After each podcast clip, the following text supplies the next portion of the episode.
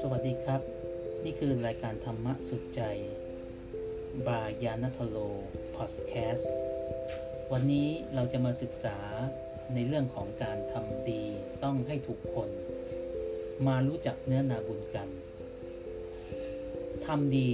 ต้องทำให้ถูกคน นั้นมีความหมายว่าอย่างไร ก็คือการทำดี ได้ดีมีที่ไหน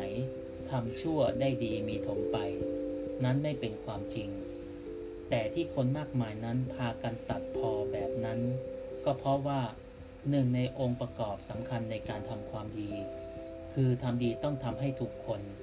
ยังไม่สมบูรณ์นั่นเอง การทำความดีต้องทำให้ถูกกับคนดี แปลว่าถ้าทำดีกับคนเลวก็ได้ผลบุญน้อย หรือไม่ได้อะไรเลย ไปช่วยเหลือคนชั่ว นอกจากคนชั่ว จะได้ใจแล้ว เขายังอาจหาโอกาสลอบกัดทำร้ายเราอีก ดังในนิดังในนิทานเรื่องชาวนากับงูเห่า เราจะเห็นได้ชัดว่า งูเห่าโดยวิสัยแล้วไม่ใช่สัตว์เลี้ยง มันดุร้ายเป็นวิสัย เป็นสัตว์ที่ไม่มีศีลอยู่แล้วจึงต้องเกิดมาเป็นงู ไปช่วยงู ถึงมันจะสบายขึ้น แข็งแรงขึ้น สุดท้ายมันก็กลับมาแว้งกัดจนได้ บุคคลที่เราจะทำบุญด้วยแล้วได้บุญมากเรียกว่าเนื้อนาบุญ ซึ่งวัดกันด้วยพื้นฐานของความเป็นผู้มีศีลและความเป็นผู้สร้างประโยชน์ให้แก่ตนเองและผู้อื่น เนื้อนาบุญคืออะไร เนื้อนาบุญหมายถึงบุคคลที่ช่วยทำให้บุญนั้นแผ่ขยายกว้างขวาง ดุด นาดีที่หว่านเมล็ดข้าวลงไป แม้ไม่กี่เมล็ด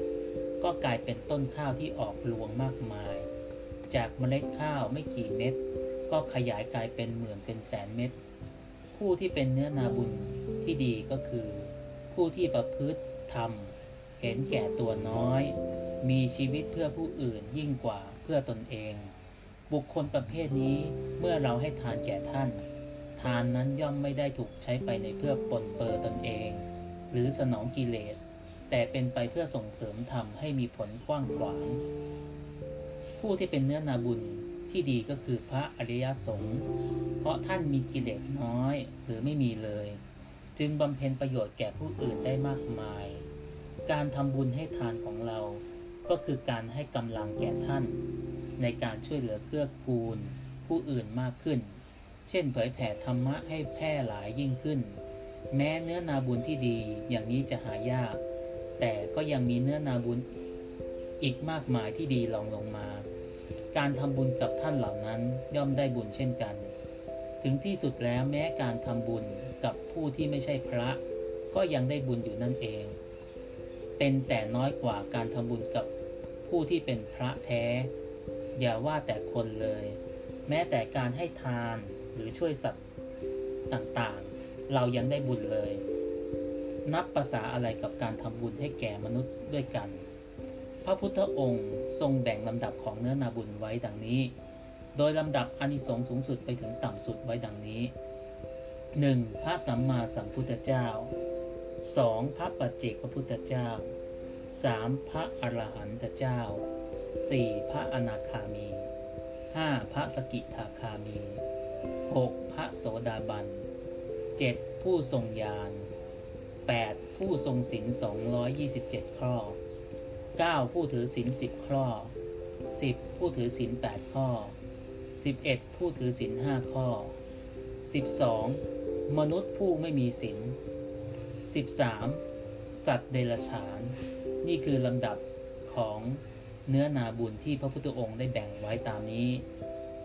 เราไปศึกษาในเรื่องราวในสมัยพุทธกาลว่าเป็นอย่างไรนะครับ ในสมัยพุทธกาลมีบุคคลมากมาย ที่มีโอกาสได้ทำความดีกับพระพุทธองค์โดยตรง บ้างก็ให้ทาน บ้างก็นิมนต์พระพุทธองค์ไปฉันอาหารที่บ้าน ที่ราชวัง ฟังธรรม บ้างก็ร่ำรวยจากยาจกเป็นมหาเศรษฐีในชั่วข้ามคืน ขณะที่บางคนทำความดีทั้งชีวิต แต่แทบไม่เห็นผลในชาตินั้นเลย เพราะหลายๆ องค์ประกอบกันหนึ่งเนื้อนาบุญที่ทำหากสมบูรณ์ดีแล้ว ย่อมเห็นผลเร็ว หากเนื้อนาบุญน้อย ก็ย่อมเห็นผลช้า อย่างไรก็ตามความดีก็คือความดี